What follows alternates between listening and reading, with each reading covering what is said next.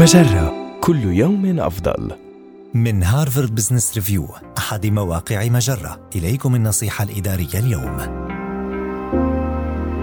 لا حدود للاستعداد للعروض التقديمية. يقال إن كتابة خطاب أو عرض تقديمي أمر صعب وإن عملية حفظه تستغرق وقتاً وجهداً أكبر.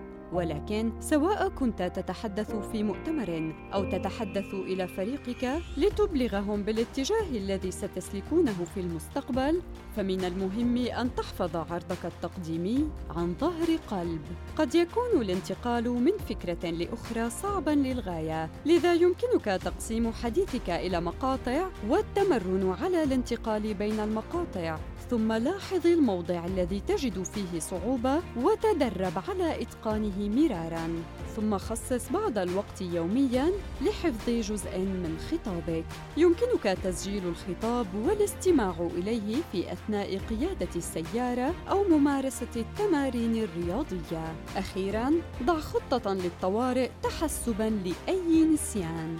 جهز عبارتين أو ثلاث عبارات لاستخدامها في هذه الحالة مثل اسمحوا لي بالرجوع إلى ملاحظاتي. أو أجد صعوبة في تذكر النقطة التالية. اسمحوا لي أن أتوقف لحظة ثم أعود إليكم. وسيكون هذا التوقف أقل حرجا للجميع لأنك لن تهلع وستفعل ما يلزم لإكمال حديثك. هذه النصيحة من مقال كيف يساعدك حفظ النص على تقديم عرض تقديمي رائع؟ النصيحة الإدارية تأتيكم من هارفارد بزنس ريفيو أحد مواقع مجرة. مصدرك الأول لأفضل محتوى عربي على الإنترنت. مجرة. كل يوم أفضل.